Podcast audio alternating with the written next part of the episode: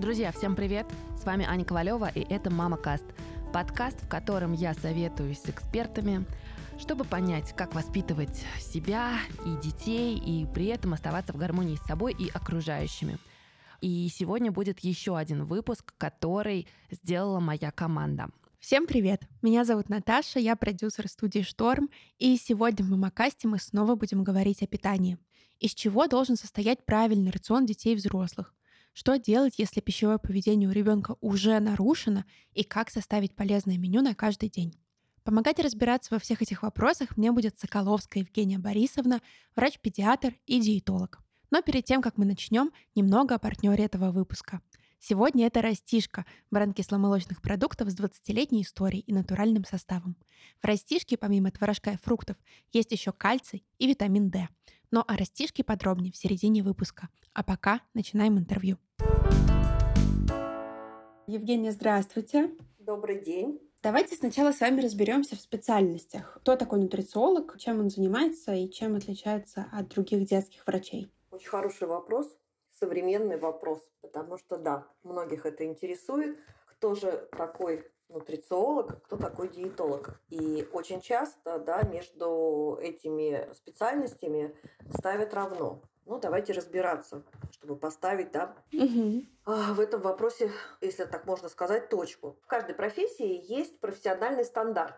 И согласно этому стандарту, врач-диетолог – это специалист, которому требуется обязательно наличие высшего образования, причем профессионального, то есть в медицинском вузе, по специальности либо лечебное дело, если мы говорим о взрослом диетологе, или педиатрия, если мы говорим о детском диетологе. Помимо медицинского вуза, такой специалист должен еще пройти обучение в интернатуре или в ординатуре. И получив вот все вот это базовое обучение. Дальше он проходит уже узкую специализацию по диетологии и получает сертификат врача-диетолога. Угу. То есть, да, еще раз подчеркну, что обязательное наличие высшего медицинского образования. Угу. А вот нутрициологом можно работать и без медобразования, и достаточно пройти подготовку по курсу нутрициологии. В чем еще различие? В том, что врач-диетолог имеет право лечить либо взрослого, либо ребенка. Ну, давайте мы сегодня будем говорить, да, мы говорим о детях. Угу. То есть он имеет право лечить, ставить диагноз и лечить. Нутрициолог этого права не имеет юридического. Он будет наказан, если он будет лечить ребенка. Он не имеет права этого делать. Он не имеет права назначать лечение. Да, конечно, нутрициология, она есть, она существует. И, проще говоря, это наука о питании. Она занимается чем? Она занимается изучением белков, жиров, углеводов, витаминов, микроэлементов, их взаимодействия, усвоения, расходования, там, выведения и то, какое влияние а, все эти компоненты, да, которые составляет пищи, да, все это оказывает на здоровье и качество жизни человека.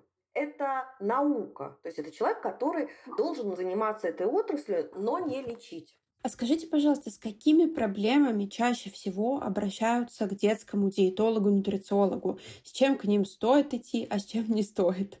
С чем обычно обращаются? Чтобы составить рацион питания, потому что, да, есть и дети малоежки, и есть кто, наоборот, больше ест, чтобы, да, правильный был сбалансированный рацион питания – обращаются люди уже, э, родители, да, с детьми, у кого есть заболевания, да, эндокринной системы, желудочно-кишечного тракта. Ну, в принципе, со всеми, да, по всем системам люди обращаются с проблемами к диетологу, потому что mm одна из составляющих терапии – это диетотерапия.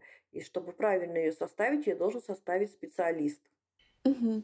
Я поняла. А есть какие-то случаи, когда вот выбирая врача, стоит обратить внимание на то, есть ли у него дополнительное образование в области нутрициологии? Вот есть ли какие-то проблемы, которые врач с таким дополнительным образованием решит лучше, чем просто диетолог? Слушайте, ну мое мнение нет, угу. потому что нельзя сказать, что это профессия равно. Угу. То, что вы считает нутрициолог, естественно, тоже посчитает и диетолог. Но если это проблема, если это именно проблема уже по здоровью, врач-диетолог назначит не только правильные продукты питания, да, чтобы угу. рацион составить, он еще может вам в эту схему лечения применить фармпрепараты, да, ну таблетки, угу. скажем так. Те же ферменты, я не знаю, добавить витаминов, минералов, да, дополнительно, чтобы увеличить количество. Вот нутрициолог, опять же, да, по юридической ответственности не имеет права назначать такое лечение. Угу. Он может проговорить с вами продукты питания, он с вами может проговорить травки, угу. но не более того. Ни один фармпрепарат, таблетки, нутрициолог не имеет права назначать своим пациентам, иначе у него наступает уголовная ответственность. Он не имеет права лечить. Давайте тогда здесь подведем такой небольшой итог этой части. Правильно ли я понимаю, что к детскому диетологу, и в том числе с дополнительным дипломом нутрициолога, нужно приходить с ребенком, если есть какие-то проблемы с питанием, с обменом веществ, с недостатком каких-то витаминов. Но важно тут еще раз обратить внимание, что в первую очередь мы идем к диетологу, к врачу, и только он может какое-то здесь лечение назначить. Нутрициология — это уже такая дополнительная, но не обязательная часть. Да, совершенно верно. Давайте теперь попробуем поговорить про питание. У меня такой первый вопрос. Насколько большую роль в том, вот насколько все у ребенка будет хорошо с обменом веществ, с метаболизмом, с выбором еды, там, с нормальным телосложением по медицинским показаниям и все такое. Вот насколько в этом большую роль играет генетика? До недавнего времени, если так можно сказать, да, все-таки считалось, что генетика здесь не играет роли да, в плане угу. привычек и пищевого поведения угу. у детей, ну и, соответственно, да, в дальнейшем у взрослых. Но уже есть несколько исследований, которые показали, да, что есть генетическая предрасположенность к тому, что нам нравится. Да, там, mm Нам нравится более сладкий вкус, не нравится горький вкус. Наоборот, кому-то больше будет нравиться горькие продукты и не нравятся сладкие. Но эти же исследования показали, то, что все это можно изменить. Угу. Правильно, опять же, сбалансированно питаться, и мы можем себя приучить приучить к тому, к тем либо иным полезным вещам. И они спокойно войдут в рацион, и мы будем питаться. Поэтому здесь не надо говорить, что во всем виноваты гены и генетическая предрасположенность. Нет, все это меняется. А как же, вот кажется, что иногда там два абсолютно одинаковых, э, точнее, два человека питаются абсолютно одинаковой едой, не знаю, едят там гамбургеры на завтрак, обед и ужин, но при этом у одного из них там ожирение, а у другого абсолютно нормальный индекс массы тела. А, и что тогда, почему вот такая разница может быть при, казалось бы, одинаковом питании? Или все таки здесь кроется какой-то дьявол в мелочах, и на самом деле кажется, что эти люди люди едят совсем по-разному в любом случае. Нет, ну здесь уже не совсем идет генетика, да, каждый человек индивидуален, и это тут совершенно верно. И у каждого обменные процессы, у кого-то они ускорены, у кого-то они замедлены, у кого-то ферментная система лучше работает, у кого-то она хуже работает, у кого-то а, здоровый желудочно-кишечный тракт, у кого-то уже есть проблемы с желудочно-кишечным трактом, но человек еще, может быть, об этом не догадывается, поэтому все это играет роль, и отсюда, да, кто-то будет есть неправильные вещи, но mm-hmm. при этом будет меньше страдать, да, чем другой человек. Но могу сказать, что организм такое существо, оно, к сожалению, не реагирует сразу. Может пройти 10 лет, 15, 20 лет, но он обязательно на это отреагирует. Угу. Я поняла. Ну, давайте тогда попробуем проговорить еще раз а, для всех, кто знает, или для всех, кто не знает, что сейчас наука говорит о здоровом питании, какие последние исследования, из чего все-таки должно состоять наше меню, что обязательно должно быть в нашем рационе, а чего быть не должно. Прежде всего, наш рацион должен быть сбалансирован как было раньше и как сейчас. Да? Он должен быть сбалансирован, в нем должно быть достаточное количество белков, жиров, углеводов соответственно, да, энергию, которую мы получаем. Обязательно должна быть вода. Про воду очень много и часто мы забываем. Но вода – это прямо наш э, фундамент. потому что, да, необходимо для каждой клеточки. То же самое и по белкам. Белки – это наши кирпичики. Каждая наша клетка имеет белковую субстанцию происхождения, поэтому белки нам очень важны для обновления и, соответственно, они должны быть в нашем рационе.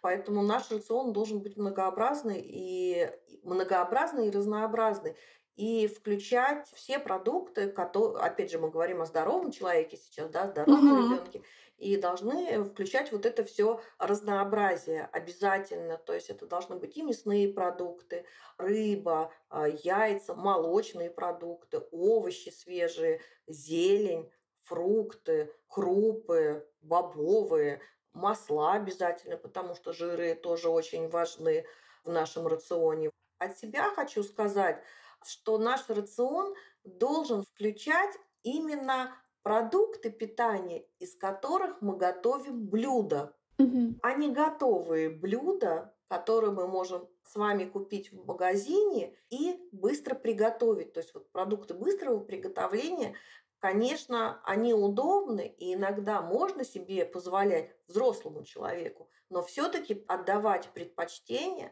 то, что мы взяли составную, да, там исходящий продукт, и из него приготовили уже блюдо. Я имею в виду такие продукты, как э, фастфуд, пицца, пельмени, то у нас еще быстрого приготовления, да, Какие-нибудь замороженные лазаньи. Замороженные лазаньи, там, чебуреки, mm-hmm. пирожки. То есть вот то, что, да, mm-hmm. пришел, приготовил. Разные сосиски, сардельки, колбаски. Вот это вот. То есть лучше, ага, я поняла. Да, лучше приготовить кусок там отварной курицы, либо ее запечь, там, фрикадельки, опять же, если что-то хочется печеного, то приготовить самим, без усилителей. Мой основной посыл – это в правильном питании, это еще соблюдать режим питания. Угу. Обязательно должен быть э, первый завтрак, обязательно должен быть второй завтрак, обед, полдник и ужин. Пять приемов пищи.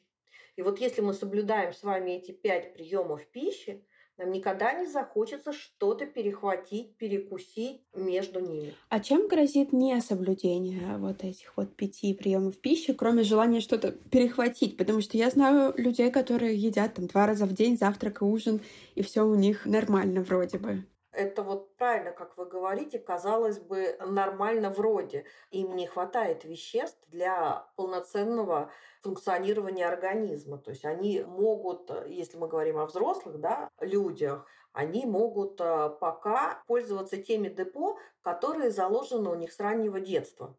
То, что их когда кормили mm-hmm. родители и заложили да, правильные депо, правильно кормили. Mm-hmm. Поэтому они на этом могут. Но потом у нас все время организм функционирует. Нужны необходимые вещества, которые поступают только с пищей. Да? Они не синтезируются внутри. Если человек кушает один-два раза в день, он будет недополучать эти а, вещества. И, к сожалению, опять же, я говорю, наш организм, он не реагирует вот мгновенно. Он реагирует через время. Через время эти люди ощутят последствия такого питания на себе. Спасибо. Ну вот мы сейчас с вами много поговорили про взрослых, а должно ли чем-то отличаться особенно питание у детей? Или все те же правила, пять приемов пищи, все должно быть сбалансировано, или может быть еще есть что-то? Нет, все те же приемы все те же угу. приемы, но тут еще а, более, наверное, строго мы, как взрослые, как родители, должны это контролировать, потому что, как я сказала, в детском возрасте а, закладывается фундамент здоровья. Знаете, как я иногда часто говорю, что ребенок это белый лист бумаги. И вот что угу. мы хотим, мы там и рисуем. Соответственно, мы рисуем там и питанием, и мы строим его здоровье. Ну, еда – это самая простая, наверное, таблетка для того, чтобы быть здоровым. Поэтому родители, конечно, должны выстраивать правильный рацион, сбалансированный обязательно у ребенка. Угу. Я поняла. А вот э, мы с вами проговорили, что важно, чтобы было сбалансировано, чтобы были белки, жиры, углеводы, есть пять раз в день. А есть какие-то правила по поводу того, когда что есть? То есть, например, что на завтрак нужно есть какой-то определенный набор блюд, на ужин там полегче только овощи а, и мясо, а на завтрак вот лучше углеводы какие-нибудь сложные. Или это не очень важно? Общепринято, да, то, что утром мы даем либо кашу, либо омлет, да, э, что-то вот такое обязательно, напиток, и это первый завтрак.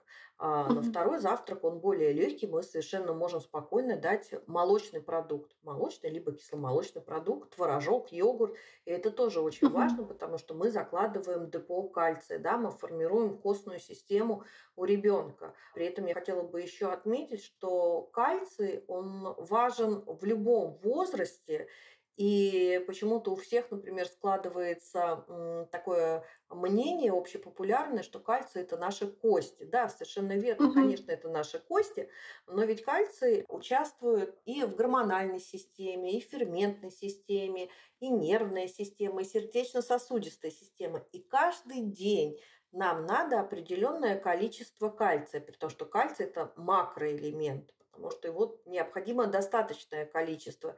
И вот если мы его не будем получать с едой, то он будет забирать это все из костей ежедневно наших.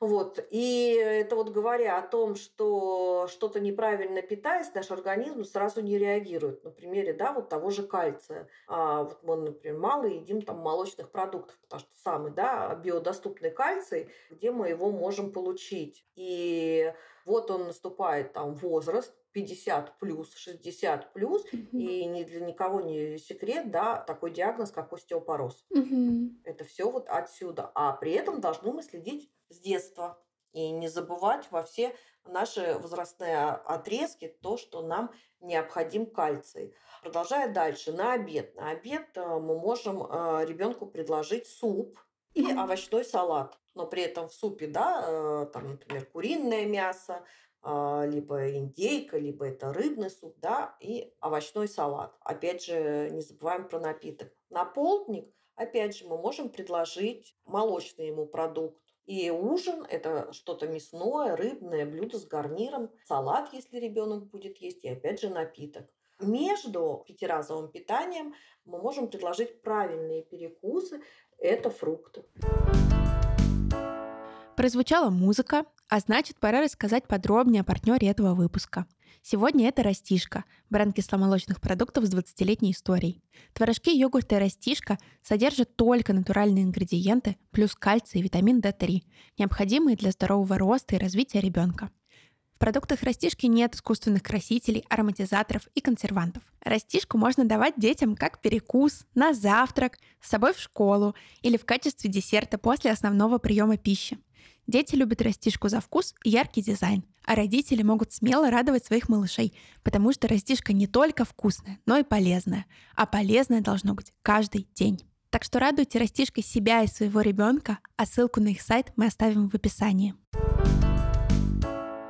А вот я слышу, что вы много раз говорите, что обязательно должен быть напиток. А какие напитки вы имеете в виду и почему вот обязательно, чтобы в каждом приеме пищи он был? Ну, это потому что, да, вот ранее мы с вами говорили, то, что обязательно угу. должна вода быть. Поэтому напиток, это может быть кисель, это может быть компот, чай и просто вода. Угу. Но это большой труд ребенка. Почему это надо с раннего детства ребенку приучать к воде? Это очень сложно, потому что если ребенок попробовал какой-то сладкий продукт, вдруг вы ему дали, э, дали сок, то, конечно, ребенок не захочет пить воду.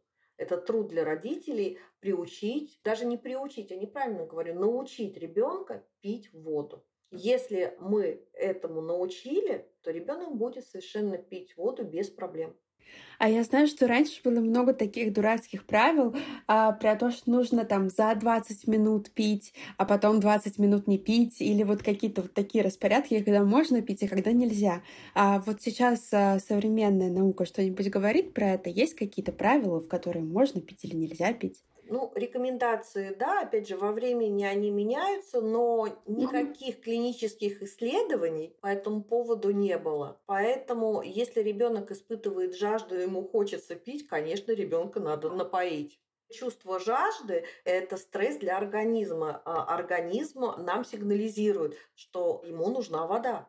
А что, если ребенок вообще не хочет э, ни есть, ни пить? Вот я знаю, что есть много таких детей, их называют малоежками, которые очень привередливо, очень мало едят. А что тогда делать, чтобы все-таки он получал какие-то микроэлементы? Знаете, я хочу сказать, это это родители очень часто говорят, мой ребенок ничего не ест, хотя когда начинаешь разбираться, то оказывается, что дети вполне себе полноценно разнообразно питаются. И опять же, разбираясь, зачастую ведь родители сравнивают питание детей со своим. И вот отсюда, да, они говорят, что дети мало едят. Я говорю, что когда ребенок мало ест, это повод для того, чтобы сходить либо к врачу-педиатру, либо, да, если родители хотят, то сходить э, к врачу-диетологу, чтобы разобраться, да, есть проблема, либо нет проблемы. А если есть такая проблема, то почему она возникла? Хотя хочу вам сказать, что на самом деле детей малоежек очень мало. Их, знаете, где-то, ну, примерно 15% вот если э, детей брать таких вот маленьких дошкольников, и когда уже дети идут в школу, там этот процент еще снижается, где-то ну, в среднем 7-8% вот таких детей, то мало ест. И опять же, надо смотреть, да, это вот физиологическая такая особенность, что ребенок э, съедает, да, маленькую порцию, но при этом он хорошо развивается, да, ему хватает энергии, он бегает, прыгает, делает задания, и, ну, все у него нормально. То есть это его особенность. Или, вот как я сказала, существуют какие-то проблемы, но обычно родители уже замечают. То есть тут надо посмотреть, снижался ли вес у ребенка, или отсутствуют угу. вообще прибавки в весе, он стоит на месте там какое-то количество времени. Посмотреть, на что именно, да, вот прям категорически ребенок отказывается от еды. Ну, например, вот он отказывается есть твердую пищу. Вот прямо в крик не могу отказывается от э, каких-то, опять же, определенных видов продуктов, да, там от мяса, от крупы отказывается и там еще от чего-то. Или как бы он есть хочет, но не может, то есть он там давится едой, его тошнит. Или наоборот, надо разбираться, что он стал мало ест, потому что нету правил поведения за столом, семейной традиции, mm-hmm. да, и это тоже, то есть там ему дают посмотреть мультик, у него рядом телефон либо планшет, он играется с едой, либо он играется там с вилкой, с ложкой, с салфеткой, он играется с едой, и это ведь тоже может э, привести к нарушению, да, он мало ест. Или наоборот, э, он как-то себя неправильно вел за столом, а его за это наказывают. Угу. Да, или он э, что-то э, неправильное сделал с едой, э, его за это наказали, или его сажают кормить отдельно, а он mm хочет за общий стол к своей семье. Это тоже может привести, вот, э, что ребенка можно назвать малоежкой, да, что он мало ест. Поэтому в каждом конкретном случае надо разбираться, mm что это. Я поняла. То есть нет какой-то отдельной категории детей малоежек, которые вдруг почему-то едят меньше других, а скорее всего проблемы где-то глубже. Да, да. А какие чаще всего причины тогда повышенный индекс масс тела, а, ожирение и так далее у детей? Вот чаще всего приходят. В чем там, скорее всего, причина? Здесь, опять же, по-разному угу. у детей, да, ведь бывают э, гормональные сбои у детей уже. К сожалению, сейчас у детей малоподвижный образ жизни. Да? То есть все больше да, телевизоры и гаджеты. Угу. И э, мало уделяется внимания именно физической культуре детей, да, чтобы они играли, прыгали, да. И у нас дети либо занимаются полупрофессиональным спортом, то, что, да, родителям хочется угу. видеть, либо они не занимаются ничем. Нету что-то такого усредненного, а, чтобы походить на легкое именно для поддержания да, своего здоровья, своего физического статуса организма. И, конечно же, это неправильное питание. Ну вот дети, а, потому что сколько вот проводится мультицентровых исследований в России, да, по детству, и даже э, первые года жизни, там, два года ребенку, три-четыре, и мамы заполняют анкеты, и когда эти обрабатываешь анкеты, э, в рационе мало очень мяса, к сожалению, очень мало а, овощей и фруктов – на первое место выходят это крупы, хлебобулочные изделия, очень много картофеля. Опять же, вот то, что я говорила, сосиски, сардельки, mm. чипсы, майонез, кетчуп, то есть вот усилители, которые можно сдобрить пищу, да, чтобы mm-hmm. она была более вкусная. Вот этого очень много, да. И, конечно же, ожирение это, это, можно сказать, бич нашего времени. Очень большое количество и детского, и взрослого населения. И ожирение ведь это то, что впоследствии приводит а, к таким проблемам, как сахарный диабет второго типа, а, это сердечно-сосудистые заболевания, это сбой гормональной системы. Угу. Поэтому это надо профилактировать.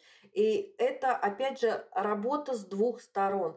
Это работа врача, и обязательно угу. надо идти к врачу с этой проблемой, с таким ребенком. И это работа родителей. Потому что надо переучивать ребенка, чтобы и он, себя еще часто, и, наверное. Да, это второе, и себя, mm. и всю семью, и показывать личным примером, ребенку, да, и вообще всей семье переходить на такой рацион правильный. Ведь дети неправильно едят, потому что вот мы говорили с вами про гены, но угу. ведь ребенок прекрасно, как та обезьянка, пародирует членов семьи. Угу. И если у вас присутствуют вот эти все неправильные вещи, да, продукты, ребенок это видит, и он будет это повторять и он это будет хотеть. И, скорее всего, он это и кушает, потому что это модель поведения семьи. Чаще всего это так. Угу. А как э, вовремя отследить этот момент, когда пора бы к врачу? Мы с вами много говорим про индекс массы тела. Это тот показатель, на который можно опираться, чтобы вот уже, если там переходит в желтенькую э, вот эту вот часть, то это значит, что уже, наверное, есть проблема и нужно с этим что-то делать. Или какие вот показатели ну, могут давайте это... так, что, конечно же, да, а, там мама и папа не будут измерять э, индекс массы тела, да, там смотреть угу. вот эти все точки, э, складки измерять, да, ну угу. и зачем это делать? Но опять же, а, они же видят, что ребенок набирает массу тела. Угу. Есть прибавки. Если нету весов, да, такого тоже э, может быть, да, мы не взвешиваемся, но визуально мама заметит, что ребенок увеличивается в размере. Уже вот это не детская такая пухлявость, а, младенческая, хорошенькая, да, взбитый угу. это уже пастозность, да, появился животик, появились э, щечки, мало шеи становится. Угу. И плюс, конечно же, такому ребенку требуется больше еды, он больше ест. Угу. И тут надо задуматься и прийти к врачу с этой проблемой. И врач обязан разобраться, что происходит с ребенком, почему он стал прибавлять да, в весе. И, конечно же, он поможет в системе питания его, чтобы это все привести в порядок. При этом здесь же, как мы с вами и говорили, вовлечен не только ребенок, да, ребенок как бы должен соблюдать mm-hmm. правила, которые, да, ему порекомендует, здесь очень большой труд от мамы, потому что достаточно часто, а в принципе всегда, врач попросит э, вести пищевой дневник mm-hmm. сначала там несколько дней, чтобы понять, как ребенок питается и где есть нарушения. То есть все, что ребенок съедает за сутки, мама должна написать и в количестве. И вот так вот несколько дней врач смотрит и уже тоже на основании этого принимает решение, каким путем ребенок пойдет. Помимо, когда ребенок с повышенной массой тела, помимо правильного рационного питания, да, и он же тоже постепенный, и он будет постепенно меняться под ребенка, да, сразу запретить ребенку все нельзя, мы получим обратный эффект. То есть все это делается постепенно. И помимо питания, ведь э, это должен быть правильный, здоровый образ жизни. Тут будет уже подключаться как раз такие легкие физические нагрузки, да, побольше гулять с ребенком, не кататься на машине, mm-hmm. там, не какие-то короткие проход, а именно пойти погулять, чтобы а, походить, чтобы ребенок поиграл. Mm-hmm. А если мы говорим о какой-то превентивной заботе о здоровье ребенка, вот там с самого детства часто родители начинают думать о том, там, как ребенку там первый раз дать попробовать тот же сок или какой-то сахар и так далее. И вот тут у меня такой вопрос, а как здесь не переборщить?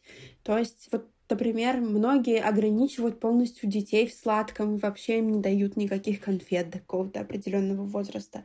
И как это может тогда сказаться на ребенке в будущем? То есть как вот здесь вот не перегнуть с этой заботой о пищевом поведении с самого детства? А, опять же, вернусь к тому, что главное это да, сбалансированность uh-huh, этого uh-huh. рациона, да, и многообразие тех составляющих, которые должны быть в рационе у ребенка. По поводу конфет, ну, как это, мы говорим, что это плохо. Но ведь а, полностью сахара мы не можем ограничить да, а, у ребенка, uh-huh. потому что не то, что есть а, скрытые нативные сахара, в тех же фруктах есть uh-huh. сахар, в молоке есть сахар, да, только он по-другому называется. То есть оно тоже имеет сладковатый вкус. В хлебе есть сахар, добавляется по рецепту. Поэтому ребенок с сахарами э, сталкивается уже когда расширяется его рацион. А что говоря именно о сладостях, угу. я одно могу сказать, что сладости никогда не должны быть наградой. Угу. Вот ты поел, на тебе конфету. Вот ты убрал игрушки, на тебе конфеты. Нет. Но ребенок все равно столкнется со сладостями.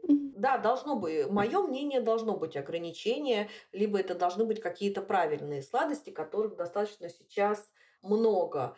Но ребенок все равно узнает, что такое сладости. Угу. Он все равно их увидит, либо у других детей попробует, да, либо пойдя уже в образовательные учреждения, там все равно будет столовая, где будут сладости. Угу. Главное, чтобы вот э, не было срыва.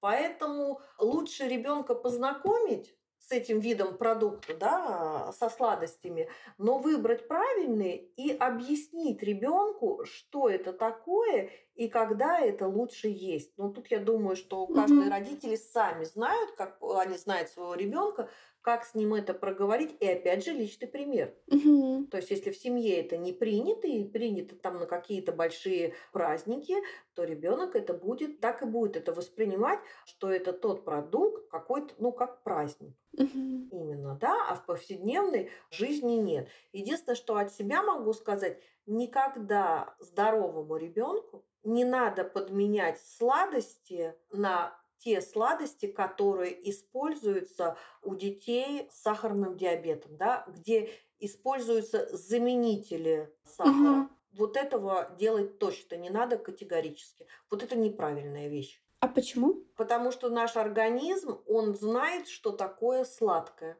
Угу. И мы обманываем. То есть мы едим вот эту сладость, наш мозг понимает, что это сладкое. Мы говорим про здорового ребенка, да? Угу. Наш мозг понимает, что это сладкое. А на сладкое что он должен сделать? Выделить инсулин. Угу. Он выделяет инсулин, а сладость это не поступила.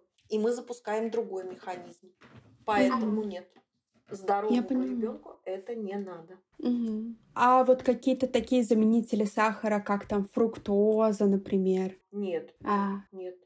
Лучше ничего вообще, да, такого не, не делать. Я поняла. А давайте поговорим про вегетарианство и веганство. Сейчас очень много родителей, которые сами отказываются от мяса, от э, молочных продуктов и так далее. А чем это может грозить ребенку? Можно ли чем-то это мясо заменить? Или вот что делать в таком случае? Для ребенка неприемлемы эти uh-huh. стили питания абсолютно. Если мы хотим, чтобы ребенок вырос в здорового взрослого, и у него uh-huh. какой-то момент, да, было полноценное здоровье, то ребенку мясо обязательно. Это важный продукт э, для детского питания который является одним из основных поставщиков э, белков, белков животного uh-huh. происхождения. Я уже сказала, да, что белки это наши кирпичики, это наш uh-huh. основной материал для построения тех клеток и тканей.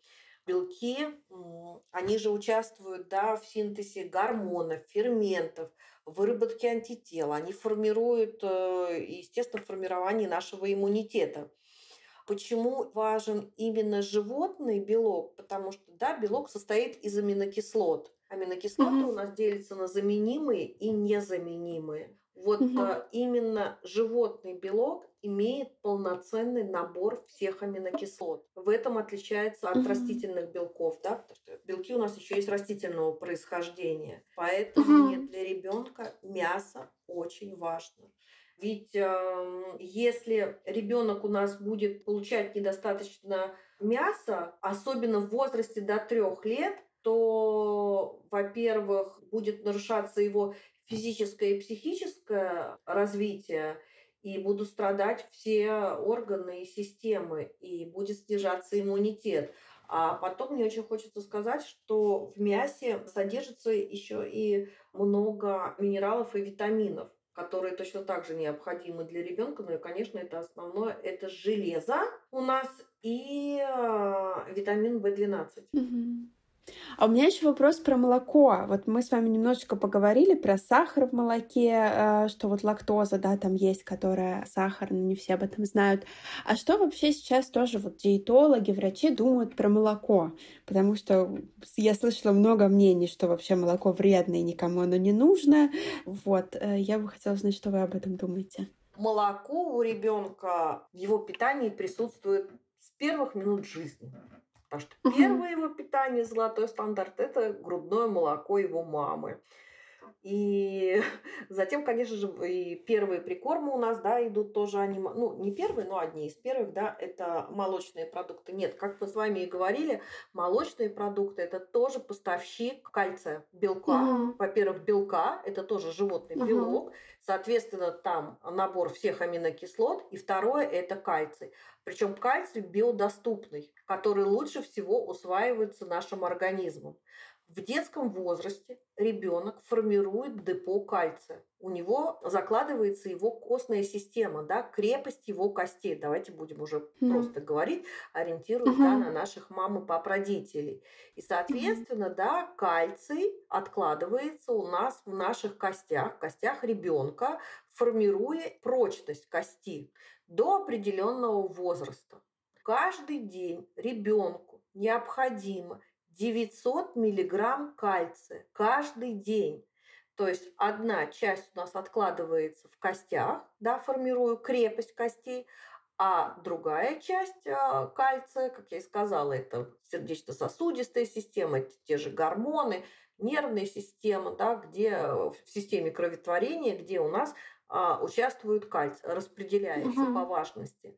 До определенного возраста кальций накапливается а, в костях, сформировали вот это вот депо, плотность костной ткани, и все, кальций больше туда у нас не входит. Процесс закончился, да? Мы, грубо говоря, вот мы выросли, и наш э, костный скелет все сформирован. Вот мы взрослые, прекрасно. Взрослому где-то в сутки в среднем 1000 миллиграмм кальция необходимо.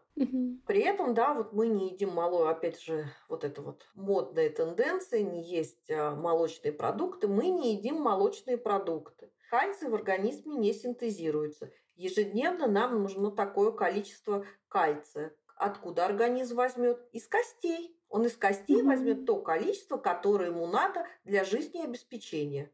Но в кости кальций больше у нас не входит. Соответственно, прочность костей у нас теряется, но не за день, не за два.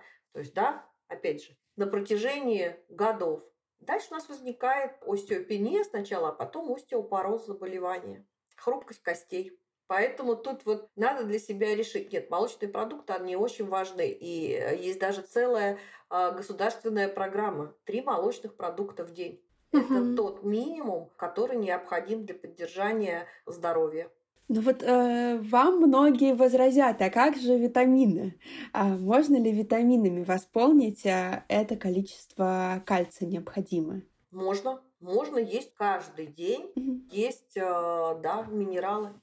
А как эти минералы тогда выбрать? Вот, то есть как понять, каких именно минералов не хватает, на что можно сдать анализы, и можно ли сделать это самостоятельно, или это только врач должен назначить? Опять же, да, тогда каждый человек, я не знаю, должен прочитать информацию, но вообще сходить к врачу, если он Мгм. хочет озаботиться своим здоровьем, и он должен понимать, да, какое количество в сутки для организма требуется витаминов и минералов. От каких он точно отказывается продуктов, и, наверное, объяснить доктору и самому себе, почему он решил отказаться от тех либо иных составляющих в своем рационе. И врач, э, выслушав его и поняв, что, да, ну, когда взрослый человек, это очень сложно переубедить, но, наверное, все-таки Мгм. а, можно назначить ему витамины, минералы, но которые, опять же, я говорю, без перерыва надо пить каждый день. Поэтому мне кажется проще съесть вкусный продукт, который тебе приносит удовольствие, который обладает рядом полезных свойств, помимо да, того же там кальция, белка и еще что-то. И при этом привнесет тебе э, пользу. При этом я говорю, что все, что находится в еде, это биодоступно. То есть это лучше усваивается организмом, и практически очень маленький процент неусвоения и выведения. И нашим клеткам проще это забрать, чем забрать какую-то химию. А что вообще, в принципе, диетология думает про БАДы сейчас? Потому что я знаю, что есть там вот большая мода давать детям там какие-то большие комплексы витаминов весной и осенью, там какие-то витамины в мармеладках производят специально для детей. Вот что вы про это думаете? Нужно ли это? Там, поможет ли это ребенку быть здоровее? Ну, общепринято, да, весенний-осенний период а, мы деткам назначаем витаминные, сбалансированные, опять же, видите, Мгм. сбалансированные витаминные комплексы, да, Мгм. для того, чтобы поддержать его иммунитет, да, чтобы ребенок не заболел простудными заболеваниями. Да, врачи назначают это обычные, да, витаминки. Почему они там в виде а, мишек либо сиропа? Ну, потому что ребенку это проще Мгм. А, съесть, ему это нравится, это некий фан, давайте назовем это так, да, и Мгм. ребенок тогда не воспринимает это как таблетку. И он с удовольствием это съедает. Ну, почему бы нет? Потому что, опять же, к сожалению, да, сегодня и в яблоках меньше становится витаминов, минералов, да, как они произведены. И потом а, дети не едят, опять же, столько фруктов и овощей, чтобы, да, восполнить Мгм. вот эти вот а, витаминно-минеральные потребности. Поэтому, да, да, когда идет сезон овощей и фруктов, зелени, то, конечно, летом ребенку абсолютно это не надо, и он прекрасно ест овощи, да, и фрукты, которые вот, ну, а, по сезону. Это тоже очень важно. Я поняла. То есть витаминные комплексы осенью, весной это хорошая практика, правда, помогает. А вот если мы говорим не про осень а, и весну, есть ли какие-то витамины, которые постоянно стоит принимать всем детям? Например, вот тот же самый витамин D.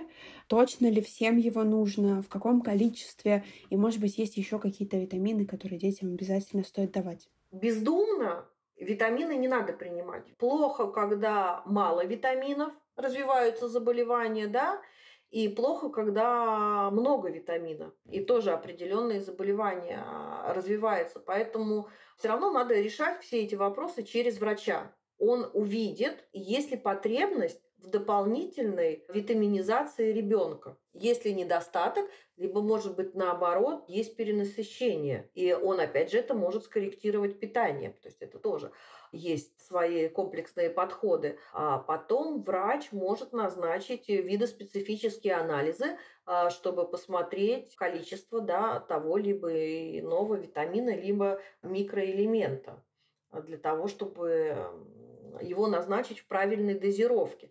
То вот только что с вами мы разговаривали, мы говорили о комплексных да, о витаминах, когда в одном мишке находятся и витамины, и микроэлементы, да, и там, например, угу. находится 25% от суточной нормы потребления, и ребенок это ест.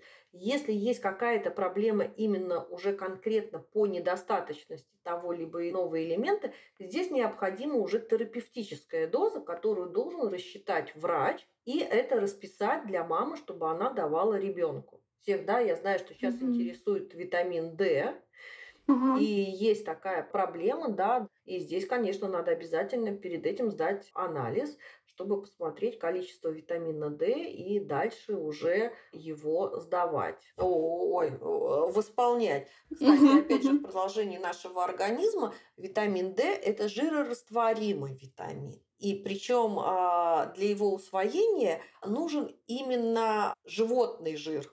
Угу. Это к тому, что да, вегетарианцев и еже с ними. То есть растительный жир не способствует усвоению витамина D. Именно животный жир.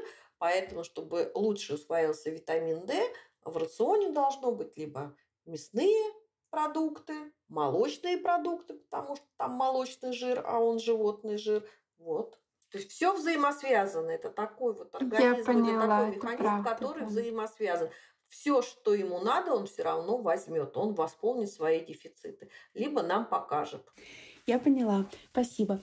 Но давайте я попробую подвести итоги. Если я где-то ошибусь или вы захотите где-то дополнить, то тогда дополняйте. Вот главное, что мы поняли из этого выпуска про детское питание. Во-первых, Нутрициолог обязательно должен быть с медицинским образованием, должен быть нутрициологом и диетологом. Если у него нет этого медицинского образования, то он не имеет права назначать никакие лекарства, никакое лечение, а может только посоветовать какие-нибудь БАДы и травки. Вот, поэтому очень важно обращать внимание на медицинское образование. Это во-первых. А во-вторых, самое главное, чтобы в питании у нас все было сбалансировано, чтобы было 5 приемов пищи, чтобы обязательно там было мясо, молоко, фрукты, овощи. А, ничего исключать и демонизировать не нужно, например, те же самые конфеты, но обязательно должно быть питание сбалансированным. Если ребенок ест мало, то мы сильно не переживаем, смотрим, по каким причинам он может есть мало. Если это никак не сказывается на его здоровье, то, скорее всего, проблемы здесь никакой нет, и вам кажется. А если ест очень много, и вес у него растет, и объективно это уже видно, то лучше всего дойти до специалиста и вместе со специалистом разобраться, что в питании не так. Витамины это хорошо, но тоже нужно подбирать индивидуально, а, сдавать анализы, если это необходимо. А, и, в общем, нигде и не перебарщивать, но и не совсем от них отказываться. Да, спасибо за такой итог нашего с вами разговора. Я единственное, знаете, что э, хочу сказать напоследок. Если у вас есть э, какие-то сомнения, вопросы, да, вот ребенок мало ест, и вы не понимаете, это хорошо или плохо, ну, ну не, mm-hmm. не можете отличить. Всегда идите к врачу. Идите mm-hmm. к врачу, расскажите о своих подозрениях, о проблемах, и он всегда вам поможет. Лучше спросить у специалиста, услышать, э, что все нормально и вы здоровы, и уйти благополучно да, э, домой. Угу. Либо да, вам скажут, о, нет, вот тут стоит на этом обратить внимание, но вы пришли в самом начале проблемы, и она очень быстро решится. Вот поэтому не бойтесь ходить к врачам.